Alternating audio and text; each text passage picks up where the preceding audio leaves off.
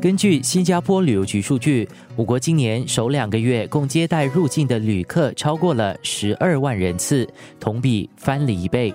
分析师预料，随着我国放宽防疫措施和开放边境，酒店业表现将在今年的第二季加速改善。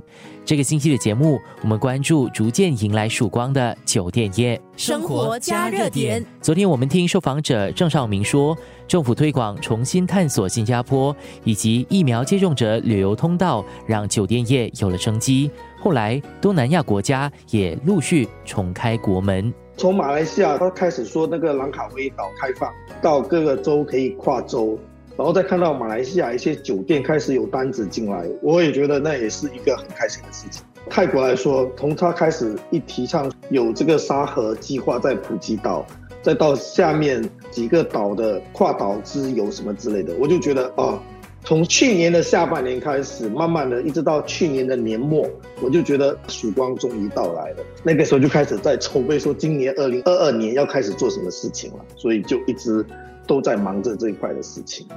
我自己心里在想，这个东西要回到二零二零之前，疫情可能要一年的时间吧。取决于我觉得最重要的是各个国家的开放政策，然后他们的隔离政策到底是要怎么样。每一个国家的那些人民接种疫苗的发现率到底是到了哪一个数位？我觉得这也很关键。还有什么机票的价格？因为在 VT 要开始飞的时候，有一些机票的价格真的是超级的贵。当然，现在慢慢的这个价格已经往下跌。然后酒店的套餐，他们里面包括了什么样的服务？跟现在买的人他可能心态也不太一样。那这个酒店它。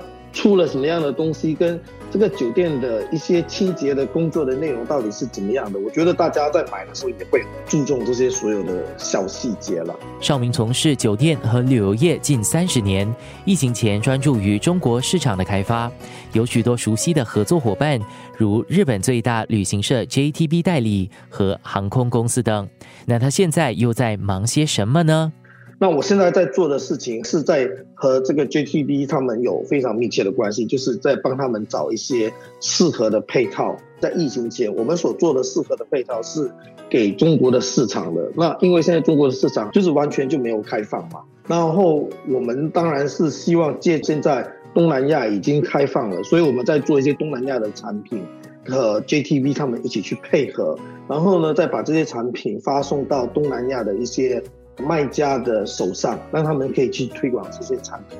然后我自己呢，也找了一些航空公司啊，或者旅游局啊，一起来做一些直播的节目，或者是线上讲座，或者是线上分享产品会，去推广一些旅游产品跟一些酒店的配套。这就是从去年年末一直到现在一直在忙做的事情。生活加热点，我们去年也接了一个小酒店在吉隆坡，它只有四十五个客房。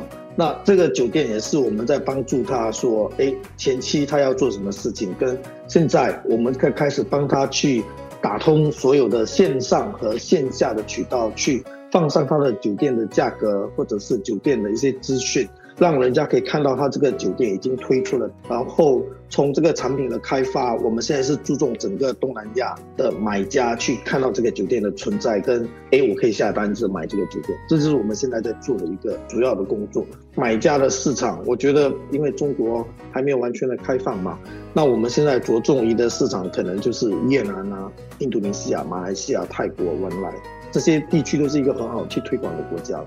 这两年来，好些酒店不敌疫情结束营业。这个行业在去无存金之后，竞争势必更加激烈，而且消费者的需求和标准也更高、更严格。能够生存下来的酒店，反而是有财力、有物力、有能力、有资源的。那变成说，这个市场的推广，它可能要更加的精密。我觉得酒店的特色，它现在要把这个东西给放大出来。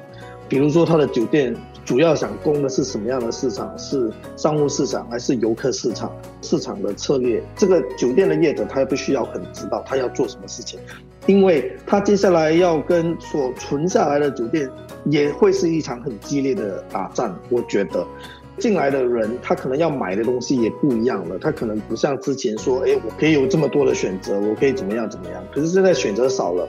我可能要知道这个要花的钱是不是很值得。